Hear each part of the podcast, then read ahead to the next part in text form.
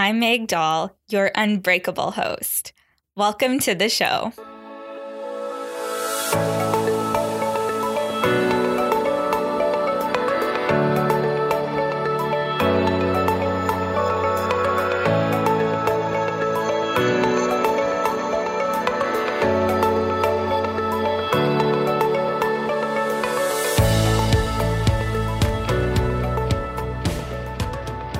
Hello, and welcome back to a brand new episode of the Unbreakable You podcast. Meg here as always, and I feel like I've been saying this week after week, but it just feels like there's so much time in between this episode and the previous one apparently these weeks are moving by real slow and i honestly don't realize how slow these weeks are moving until i go to record the intro to the podcast. And i'm like wow it feels like such a long time since i recorded my last intro. So i'm not sure if you're feeling like the weeks are moving by really slow for you if they are, if it feels that way for you, please know you're not alone. Maybe it's because the days are longer now. There's more light. Um, it definitely feels like the days are longer. I know I usually sleep in until about 7:30 every day. I just wake up naturally. So throughout the winter, I was kind of sleeping until 7:30, 8 o'clock in the morning. And now I can't even sleep past six because of the sunlight. And yeah, that's a whole other story. I feel like I really need to address um, the curtain issue in my bedroom. But like I said, that's a whole other story. And today we have such a great episode. And um, before we welcome our guest and get into the conversation I have with him, Yes, it's a him, one of our very few male guests. So I'm really excited to introduce you to Robert Sikes. And I just decided to release this episode this week because I actually received a question on Instagram from one of you, um, one of our listeners. She was asking me about um, eating disorder recovery for men. She feels like her boyfriend is really struggling with food and his relationship with food maybe has an eating disorder, definitely has disordered eating. And I was actually on Robert Sikes's podcast. He has his own podcast and he had me on chatting about my journey of overcoming anorexia and eating disorders. And I just wanted to have him on my show because he has experience in that area. And not too many guys are talking about this topic. And he's an open book, just like I am. So I wanted to be sure that he joined me here on the podcast. So this week is the week that you are going to hear from Robert. And he has so much to share. But before we get into the episode, I just want to give a little bit of a trigger warning, I suppose. If um, weight, if talking about weight and numbers and calories and dieting, if that triggers you, I just wanted to give you a loving heads up that we do talk about that in today's episode. And um, I actually bring up a really good topic throughout the episode about not being anti diet culture. Okay, so we can see that there's diet culture and we can also see that there's anti diet culture. And in my opinion, it's best if we're actually part of neither of those cultures because they're both like anti something, right? So, anyways, I actually go into that um, when I'm chatting with Robert throughout today's episode. So, I just want to give you a heads up, but you're going to love this episode. And if you are a woman listening to this show today and you have a male in your life that you feel is struggling, I hope you can pass this show on to him and he can find some support in this show. Um, feel free to reach out to Robert for sure. He's Keto Savage on Instagram. You'll be able to find him. I have him linked up in the show notes. He's wonderful and just so um, down to earth and really welcoming. So if you need to chat with him, I know he would be very happy to hear from you. And as always, if you're enjoying the show, take a screenshot of um, you listening right now and post it on Instagram. Tag me. I am Meg Doll so I can see it and we can connect over on Instagram. And also, don't forget about our Facebook community, the Unbreakable You podcast crew. I'd love to have you join us there as well. Um, it's just fun to take the conversations off of um, you know whatever device you're listening to this on and just have more personal conversations over on facebook. So i hope to see you there and enjoy the show Hey, Robert, welcome to the show. I am so excited to have you on with me today. As I just shared with you, there's been very few males who join me on the show. So, like I said, I'm really excited to have you on the show with me this week. Thank you so much for joining me. Thank you. It's an honor. I feel feel blessed to be one of the few. Oh yeah, of course. Well, you had me on your podcast back in like late 2019, I guess it was. and it was such an honor to be part of your podcast. And I know when we were talking, we talked a lot about my history with eating disorders and what it was like for me to overcome them. And you're also an open book, like I am, which I super appreciate. And you mentioned that you also struggled with some issues with food, and not a lot of guys talk about that. So I thought it was really important that I get you on the show today.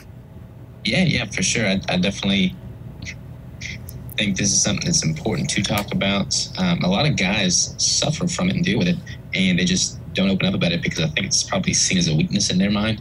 Um, you know, it's definitely more commonly talked about amidst women, but I feel like I think the percentages show that I think more males suffer from it than females, which is surprising.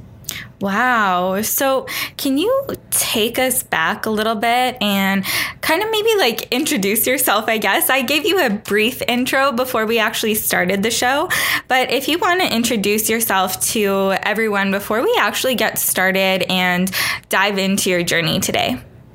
Yeah, yeah. So I'm Robert Sikes. Uh, Keto Savage pretty much is where, where I'm at on social. And I've been bodybuilding now for about 10 years, following a ketogenic protocol for the past five. And the first five years of that bodybuilding journey were definitely the toughest when it comes to, uh, you know, battling with food, kind of knowing what is healthy and what is not. Uh, keto has really helped me overcome those things, but before I can really give you the up to date version of me, I, I, definitely want to dive into the foundation and kind of where I come from. Mm-hmm. Um, so, regarding that, I mean, we, could just totally deep dive here, but I started training as a bodybuilder when I was a sophomore or junior, I think, in high school. And I was always super small, super skinny, like 115 pounds. You know, people would make fun of me because I was so tiny. And I just aspired to be bigger. I aspired to, you know, look similar to my uncle, who was a more outgoing athlete person in the family, and he just seemed very confident. I wanted to emulate that, so I started to you know eat a lot more food, a lot more protein, anything I could you know read about in like the bodybuilding magazines in the grocery stores um, or on bodybuilding.com. This was like before Instagram or anything was really big. Um, and I would just try and learn as much as I could and, and eat and train. And I when, when you're when you're in that mindset, when you have this idea of what you should look like, what you're aspiring to look like, but you're just not there, you it, it kind of is it's good because it pushes you to be better than you are, but at the same time, it it is kind of discouraging because it's not a long it's not it's not a short thing. It's I mean building muscle takes a lot of time, and a lot of people go the short route of you know incorporating a bunch of steroids and performance enhancing drugs, but that's obviously not a healthy way to go about it. Uh, so to be as small as I was and strive to be much bigger and more confident in who I was, I was just really trying to play the extreme card and you know overeat and then overtrain basically assuming that that would lead uh, to those goals. And that really just kind of led to a downward spiral on what was sustainable what was healthy from a nutritional standpoint. Um, so like I, I had bulked up. I had, you know, you always hear you're to eat big to get big. So I went from 115 pounds to over 230 pounds. And I was, I'm only five seven, five eight, So I'm not a very tall guy to begin with. So 230 pounds was not a good look for me.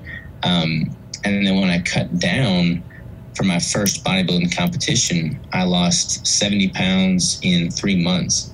And it was just a matter of starvation, basically. And it was just a very unhealthy way to go about it and that's when I really started, you know, deep diving into the eating disorders, and I've only really recently recovered from to be honest with you. Mm, wow. And we'll definitely get more into that for sure. So, I really want to highlight one of the things that you said and kind of get your opinion on it now, looking back, and maybe how we can like reframe this for some people because you mentioned that you were focusing on like how you wanted to look. And I think so many of us get caught up in being unhappy how we are right now and being so focused on like body image goals and how we want our bodies to look and we're not really appreciating ourselves for what we are right now. And do you see that in your journey? Oh yeah, totally. I feel like like you I mean obviously if you have a lot of self-awareness and you don't ever let yourself go, um, you know, you're gonna be in a much better starting place. And I feel like like it's important to be healthy, obviously, and everybody's image, you know, self outward image of health is going to be different. Um, but if you never let yourself go, so to speak, and you are somewhat close to what a healthy baseline should be, um, then you can like start with a much more confident base to begin with. And then any incremental progress you make from that is is good because it's like okay, I'm, I'm not too far off the beaten path as it is, and then I see where I'm going, and then I'm incrementally working towards it day in day out, and that makes it much more sustainable. There's like this really big mental roadblock if you're you know coming from a place of you know being very overweight. I mean, that's a very challenging place to be. So you have to really change your mindset. Um, definitely not impossible. And there's so many people that I've worked with that have been really overweight, and it just requires a different way to think about it. But knowing that you're making progress day in day out as opposed to looking at the end goal and and seeing how far you are from that is absolutely key like i'm not anywhere near where i want to look now but I know that I'm working towards it every single day. And the same is true if someone is very overweight. Like if they're they're probably not where they want to look at the end all be all, but if they can notice and recognize that they're making progress towards that and then gain confidence in that piece by piece, that's the main thing. Mm-hmm. And I think for so many people going through their health journeys, they're always wanting to change themselves how they are right now. And for me and what I believe and coach my clients through, it's just really learning how to accept yourself in the here and now and doing whatever like changes you need to do really coming from a place of wanting better for yourself and loving yourself. So that's kind of just my take on it. But let's get into your experience with an eating disorder or disordered eating, um, what do you personally kind of describe what you went through? So for me, you know, when I was at the 230 pound mark, I had this just, uh, I guess, false image of what I was going to need to do to get to the conditioning that I needed for competing. Um, so I was at 230 pounds and assumed that I only had about 30 pounds to lose in order to look show ready. I thought I was going to step on stage at about 200 pounds, where in reality, I had so much more body fat than I than I realized. I was closer to 30% body fat. Um, so I wound up cutting down to 155 pounds on show day.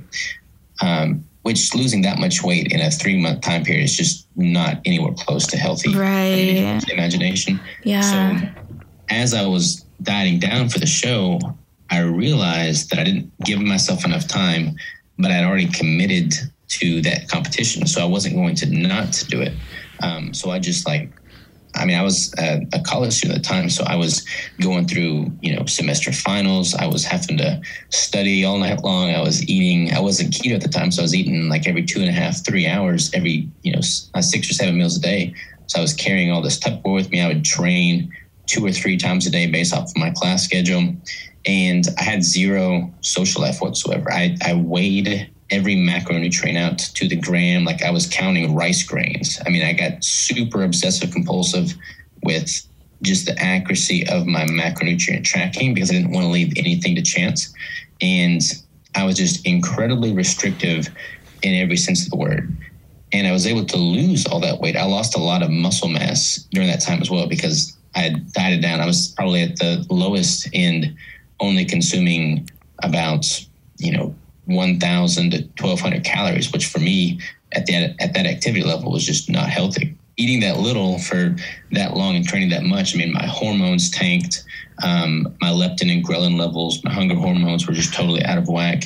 I developed incredible cravings and I had just no sense of satiety whatsoever. So I was able to do the competition. I never once cheated during that entire macro uh, during that entire prep, I was able to come into conditioning. I got incredibly lean and I won the show.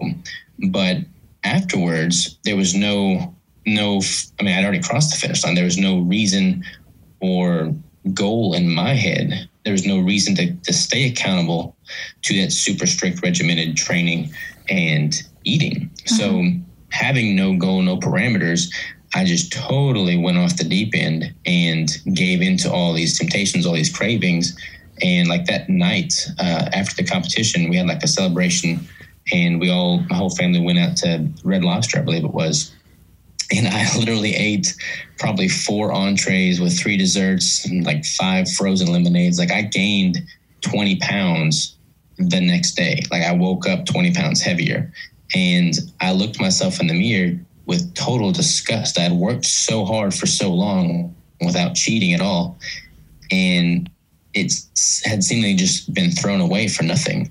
And that's when I, I looked myself in the mirror and realized that this was just not good. I was miserable. I was depressed. I'd worked so hard and just thrown it all away haphazardly for a, a meal.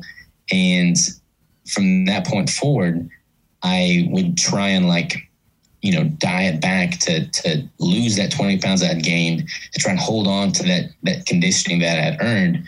But then I would like restrict myself so much that I would need to binge and I would binge. I would eat, you know, 20,000 calories a day. And the next day I would, or the next three days, I would like, you know, not eat at all. I mean, there was one time where I went over to my folks for uh, breakfast one morning and my dad had made a whole bunch of homemade biscuits and gravy. I had eaten the entire platter full. And then I went out in the woods and I tried to puke. And then the next three days, all I ate was two cans of tuna in water. like it was just the most vicious sense of binging and purging that I had ever experienced. And it was just not healthy. And it really screwed with my mentality, my confidence, and who I was as a person. Wow. Wow, wow, wow. I think you've described a cycle that so many of our listeners have e- either like dealt with or they're in the muck of right now. So thank you so much for being so open and so honest. Wow. I want to go back to your competition and what you said about being so rigid with your eating schedule and literally like counting rice grains. I've been there too. I like have never done a show, but I was there like mentally with my food and in such an unhealthy relationship with my food. And I like that you shared that you won this show, right? And you went through so like you developed this really unhealthy relationship with food, but you won the show. And I feel like so many people on the outside see the fact that, like, oh my gosh, this guy, he looks amazing and he won a show, but they don't see like the battles you're facing on the inside, right? Yeah, totally. I mean, the in the competitive world, you know, people only highlight when they're looking their best. They don't they don't post the pictures of when they're down and depressed. They're only posting the pictures when they're the lighting is right and they've got all the definition, the colors right, and they look really shredded and the veins are popping or they're on stage. And that's all fine and well, but you've got to paint the other side of the picture too, because you know there's always two sides of the coin. And it's far, far more common than people realize for these competitors post show having no, you know, tangible goal anymore to just go off the deep end like I did. Mm-hmm. And this happens so frequently uh, amongst male and female competitors. And it's sad because this is how metabolisms get wrecked. This is how hormones get tanked. I mean, people, there's been people that have died because they've not manipulated their nutrition the correct way. Uh, they've messed around with their sodium, their hydration, their electrolytes, and it really can lead to a very dangerous uh, pattern of eating. Eating and it's it's not healthy. It's not sustainable. It's a bad look for the sport. Like I love the sport of bodybuilding. I love the sport you know of health and fitness nutrition mm-hmm. but you can do it in a much more healthy sustainable way that doesn't come at the cost of your your hormones your relationship with food your life Mm-hmm. And can we also talk about the fact that you started to experience really, really intense cravings? And you also said that your hunger was just kind of like uncontrollable, right? And I know some like that's a confusing thing for a lot of people because on the outside, um, you're kind of doing everything that diet culture essentially tells you to do, right? And you're kind of looking how society thinks that everyone should look like super lean and super fit and built and muscular. But you, there you were super hungry all the time and experiencing these uncontrollable cravings as well. And this is a result of dieting. So, could you elaborate on that for our listeners just so they can begin to understand that restriction actually causes these cravings and maybe why that happens? Yeah, and it's all context dependent. Like I'm, I mean, I'm in a contest prep now, and I'm technically restricting, uh, but it's just a totally different ball game than what it was then. I mean, I'm doing it the healthy, sustainable ways. There is a, a right way to do it. There's a light at the end of the tunnel. Um, but what I did originally was just over restriction, and I didn't really have the context that I do now. I didn't really know the right way going about it, and when you don't have perspective. You don't have perception as to what you're even trying to accomplish. You're just going into it blindly. So you start, you know, going to the extreme on everything extreme cardio, extreme training, extreme caloric restriction. Then you inherently feel just incredibly depleted and deprived because you are. And then anything that you deprive yourself of becomes that much more appealing. And you start, you know, fixating on it. And the more you want it, the more you fixate on it and vice versa. So like you you wind up craving these things that you don't allow yourself to have. And when it when you do that there's like this mental switch that occurs. And it's like when that finish line is crossed and you're able to to accept it and go for it there is no moderating it. There's no uh, you know realistic intake. It's just all way overkill. I mean, I would literally eat, you know, I walked into IHOP one day post show and I ordered one of every single kind of pancake on the menu. I mean, they make a lot of different kinds of pancakes. and I eat it yeah. all. You know, like that's not healthy. That's not healthy by any stretch of the imagination. So restriction is not bad if done for the right reasons in the right way, but just unwielded restriction can be very dangerous. For sure. So kind of where we left off was sounding like a pretty dark time in your life. So, what was kind of your rock bottom, so to speak, and when did that light kind of go off for you where you were like, whoa, I'm dealing with something and I need to address this? What was that moment like for you? So, there, there's been a couple rock bottom moments in my life. They didn't happen all at the same time. Um, you know, from a nutritional standpoint, it was definitely when I was going through that first contest prep and I was incredibly depleted and I was struggling with the obsessive compulsive disorders. And that that was a very tough time. Um, and I pretty much did something very similar a few years later when I did my next round of competing uh, when I was in Washington State. And at that time, I had moved away from my family. I graduated college and I had just met my now wife, then significant other, Crystal. But I didn't really know how to do the whole relationship thing because I never had relationship prior to that. So I was failing there. I was failing with my nutrition and my OCD. And I was unhappy with my career. So I quit that and I was failing financially. I was like $250,000 in debt. It was like everything perfect storm uh, for not living a happy life. I mean, I was I was suicidal. I was in a dark place. Um, so that would definitely be rock bottom. oh wow! Yeah, for sure. Thank you so much for, like I said before, just being so open about this because, like you said, so many guys just don't talk about it. I mean, so many women don't talk about it, but like you said, there's more men dealing with these sort of mental health issues than we even realize just because they don't talk about it. So I appreciate you just being a voice for so many people that are struggling. So when you were at that rock bottom, what like what did you do to get help and start making that pivot in your life? So it was kind of a summation of multiple different things. I mean, I, I knew that I needed to figure out something different with my nutrition for one, because I feel like, you know, the the carb cravings, the sugar, I mean, it just it wasn't really working. I felt so disconnected from what my body needed. Um, I mean, I literally, and I think a lot of people that have disordered eating can relate with this, but there's no concept of what is hungry, what is full, what is satisfied. Like these are all just obscure notions that you can't really understand. Um, so I felt really disconnected from the food I was eating. So I played around. I kind of stumbled upon keto by accident. I didn't know what it was, but I wound up eating that way and eliminating the carbs altogether. And that really, really helped stabilize my hormones um, I just felt more in tune with my food. So I started doing keto. That was that was definitely a step in the right direction.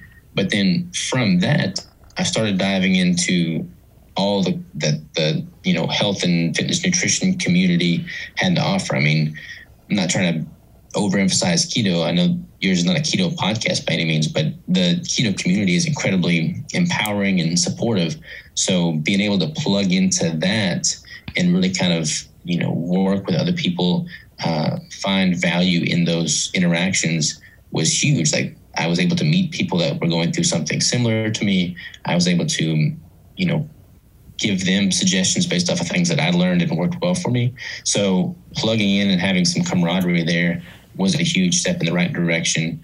Um, and then I definitely had some up and downs with, with Crystal, but we were able to kind of work that all out. And by kind of figuring out what I was passionate about in life, what I could do to add value, it led me to creating the business that I have now, Keto Savage, and you know started doing coaching. I just started finding my purpose, my calling, my passion in life, and it all just kind of started gaining momentum. I was able to, to figure out that hey, my life has value. Um, I don't have to be, you know, suffocated by this disordered way of eating. I don't have to be in this state of eternal darkness because I feel so alone.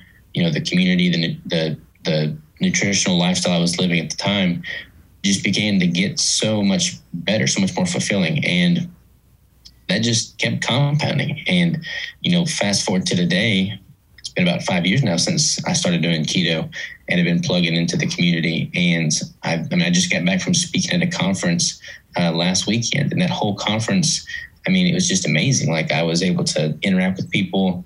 Um, I gave a presentation about, you know, different ways of implementing the, the dieting strategy, the nutrition strategy, uh, but then also mindset, and how to like find value in your life and find purpose. And like the emails I get every day about people that have, you know, resonated with something I've said on a podcast or something I put on a YouTube video that helped them get through a disordered period of eating in their life.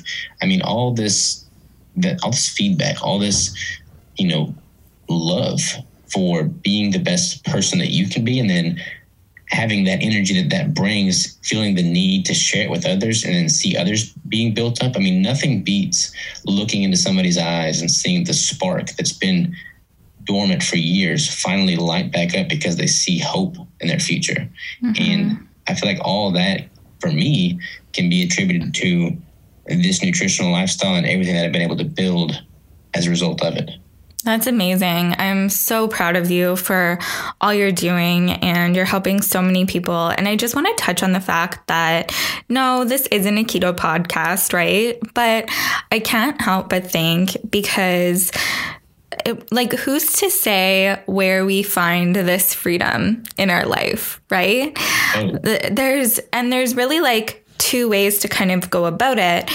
There's people that are constantly like betraying themselves by going from diet to diet to diet because they're not willing to sit with themselves and really heal themselves from the inside out type thing. Or there's people who have done that work, but they're also able to like follow some type of eating style that works best for them. And like I said, like who's to say which eating style is going to provide that person freedom? And I really feel like there's that diet culture happening. Obviously, we all are very familiar with that. But then there's also this anti diet culture. And I want to make sure that everyone knows that I'm in neither camp. and I'm so happy for anyone who just finds any type of freedom in their life, like true freedom, and they know exactly what that is for them. So, um, what are your thoughts on that? I mean, I totally agree. I, don't feel like it's, uh, you know, for me, it just coincidentally happened to be the keto community and and what that led to for me. But that by no means has to be everybody's story. I mean, mm-hmm. I feel mm-hmm. like somebody could emulate something very similar with uh, you know, just a community totally unrelated to food in the first place. I mean, you can right. have passion towards anything. And I think just plugging in and finding your passion and your value and seeing how you can add value to others. I mean, that's the main thing. Like it's, it's, you have to have enough of your own fundamentals in place to be, you know, solid, have a good foundation. But there's, there's not as much fulfillment in that. Like you have to once you once you once you're established and once your base is solid, finding something that you can plug into to add value to others. You know, and, and like I said, that could be something totally outside the nutrition space. Right. Having that gives your life meaning and gives you something to be excited about. I mean, people always say that they want and they're seeking happiness in life. Well, everybody wants happiness, but happiness is such an obscure thing to try and seek out. I feel like if people just seek out excitement. You know, what wakes you up and gets you excited about, you know, going through the day? Like if you spend the majority of your time on that, then you're by default going to be happy and you're probably going to add a lot of value. Mm-hmm. And I know through these really tough, hard, dark journeys of our lives, it seems like we can really lose touch with who we actually are and what actually truly does light us up, right? So, what kind of advice can you give to our listeners today if they're listening to this and they're like, okay, I would really love to find a community that's really supportive of me and lights me up and you know like but what is my passion? And they're feeling kind of lost in that. Where could those people begin? So when i was at that that low point that i kind of described earlier i didn't know what my passion was. I didn't know what my calling was. I mean that's kind of a, a hard thing to just reach out and touch. So i drove out in the middle of the nowhere. I went into this you know woodland not far from my house and walked out middle of nowhere and just sat down on a rock and watched the sunset go.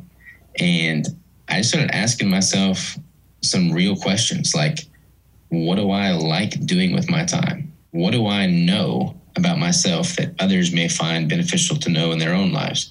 What do I love to do? Like, you have to just ask these basic, primitive questions and be honest with yourself. Like, a lot of people, they just don't have self awareness. I mean, they want to be an NBA basketball star, but they don't ever go practice basketball. I mean, you have to be realistic. yeah. But like, know what you enjoy and kind of reverse engineer from there. I asked myself if I could pick a perfect day, like if I could live my perfect life, what would that day look like? And I basically just reverse engineered that to where I was at the time and then built it forward from that point. I mean, I look at my life now and I love every minute of it. Like I wouldn't change a thing. I, I mean, I literally love my life every single day. And it's the life that I visualized for myself those three or four years ago.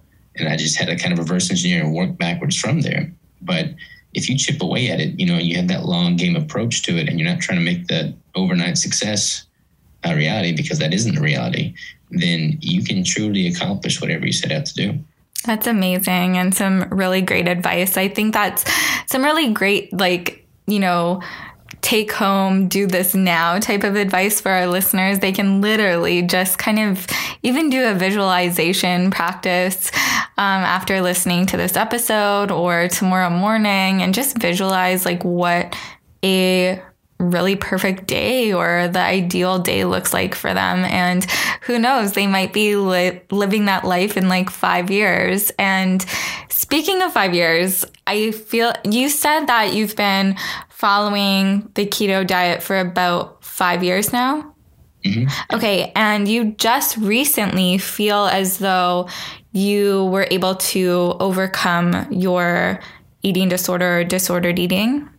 Mm-hmm. Okay, so I wanted to really highlight that because it's difficult to overcome these mental illnesses, and it's not a quick fix by any means. I know I have conversations with women all the time, and you know, they're trying to recover, and it's been a month and they're still really struggling. But can we talk about what?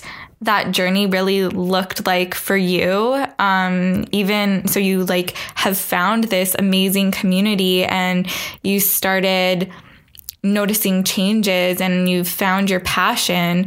But with healing your relationship with food and whatnot were there any really key things for you to get from your really lowest point to where you are today? Yeah for sure. I mean to start like just knowing all the research and everything that I've dug up about, you know, the the current nutritional protocol I'm following with keto. I mean, I, am eating very high quality foods. Like I'm not eating, you know, Twinkies or heavily processed foods. So just on that basis alone, I think it's easier to have a, a healthy relationship with food if you know with absolute certainty that the food that you're putting in your body is high quality food. So I think that is step one. I mean, if you're not happy with how you look and you're struggling with you know eating the foods you are and you're and you're sneaking a bunch of little debbie cakes in then in the back of your mind you know that you're taking a couple steps backward. Whereas if you are only putting the highest quality foods that you can into your body you've got that going for you at least. Um, and then with regard to like the quantities the amounts i feel like this is where a lot of people get hung up with eating disorders. They they don't know what amount of food. Like I could eat the healthiest food in the world, but they if they're overeating it or undereating it, that can really cause them to slip up. So for me, knowing and embracing the fact that I'm not always going to be three percent body fat, and I'm not always going to be you know an off season strength. I mean, you have to, for me at least, with what my goals are, I have to embrace the fact that I need to cycle through these different phases. Like when I'm in an off season, I'm eating more calories. I've got more fuel coming in, um, and I can put that to use with you know heavier weight training and really maximizing my ability to build muscle. But that comes at the expense of looking leaner because I'm just simply not as lean. And then on the flip side, when I'm going into a contest prep as I am now, I have to embrace the fact that I'm probably going to lose a little bit of strength, not much, but a little bit. Um, I'm not going to be able to throw around weight as easily, um, and I'm not going to be able to fill out my clothes. I'm going to look much more small and emaciated because I'm much much leaner. Um, but really embracing these different phases was a huge step in the right direction for me because you know most people are not trying to go from one extreme to the other, step on a bodybuilding stage, but people need to realize that your goals can shift over time. It's not really like maintaining is not necessarily my goal or not even really a goal I would recommend for most people. Like I would want and encourage people to get better in some form or fashion every single day, whether that means losing body fat or building muscle, you know, more power to them, whatever that goal is for them. But knowing and embracing the fact that there are different phases and optimizing for those different phases makes the whole process much more sustainable. Okay, yeah, that makes sense for sure. So when you um kind of like compare a woman struggling with an eating disorder and a male, do you see any significant differences that maybe you can give our listeners as kind of warning signs almost? Yeah, it's, it's unfortunate, I think, for, I mean, it's, it's kind of bad. Like the social media has really made eating disorders harder because it paints a picture of what the ideal human body is supposed to look like according to some random person online, which is unfair for anybody. You know, like I, you shouldn't hold yourself to a standard that is an airbrushed, you know, filter standard that people see on Instagram. Right. Um, so let me throw that out there first. Uh, but as far as the difference between male and female, you know, males, I feel like males have like from a social uh, projection standpoint, they have it a little bit easier because like the, you know, if you're big as a male, you're just assumed to be strong. Like, oh, he's a, he's an ox, you know. Whereas if you're big as a female, that's not normally seen in a positive light. Um, so they have the disadvantage there. Um, but I feel like from a, an eating, you know, standpoint, from the mindset that comes with it, I feel like most females they they feel pressured to just be tiny, uh, which is not really the goal that I would recommend. I mean, I I think a healthy woman uh, is one that you know not necessarily makes strength training their primary objective, but is not afraid to build muscle. I mean, you're not going to look like Mr. Olympia after a couple days in the gym for any female. You know, like you got to take some serious steroids to make that look happen. Um, but knowing that being tiny is not equated to being healthy is key. I mean, there's several people, several females that are uh, overweight that are much healthier than women that are 115 pounds. Um, so knowing that the scale weight is not, you know, an equation for health is, is, is key. Um, yeah, that's, that's the main thing. I feel like just knowing what your goal is and knowing what a healthy way of getting there sustainably uh, is, is going to be key for both sexes, male and female. Perfect. That Thank you. Sense at all? Kind of stammered over my Oh yeah, no, that totally makes sense. And finally, I'm just wondering if a woman is listening to our show and she knows that a male, either her spouse or her friend, family member, is dealing with an eating disorder. Have you found any specific eating disorder resources for males that have been really supportive? I haven't honestly, which is is not good. Like I definitely, if I was more proactive when I was going through it, I would have been looking. Um, I don't even know if I'm sure there probably were back then, but it was weird because I I mean I come from a family who doesn't even care about lifting weights. So like my parents would just not even know what I'm talking about when I told them that I have an eating disorder. I mean, it's just if people have never gone through it or known someone that has, they it's really hard for them to relate.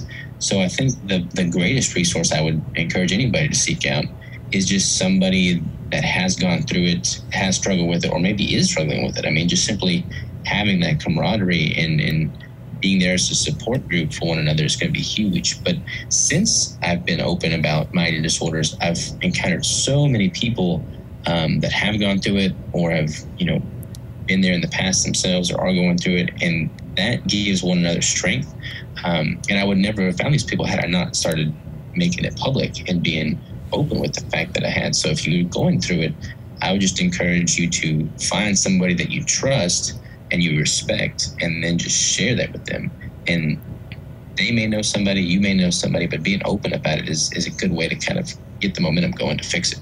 Oh, yeah, definitely. This is why it's so important to share our stories for sure. And I can't thank you enough for sharing your story on the show today. I have one more question for you, Robert, before we wrap up the show. I ask all of my guests, what does it mean to you to be unbreakable? Ooh, that's a good question. Mm, unbreakable.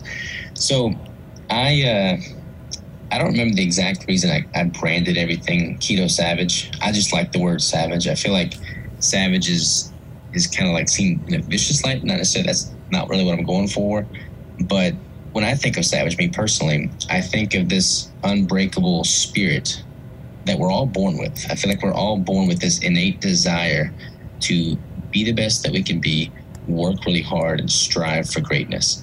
And I see so many people in life like let that fade. They let it die. They get comfortable. They get complacent. They don't believe in themselves enough to think that they can do great things.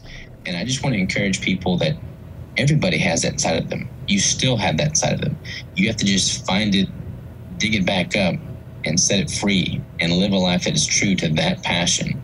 And if you do that, I mean, you're going to find so much more happiness in life. So being unbreakable to me, being a savage to me is just finding that innate desire that you're born with and then living it to its full potential every single day.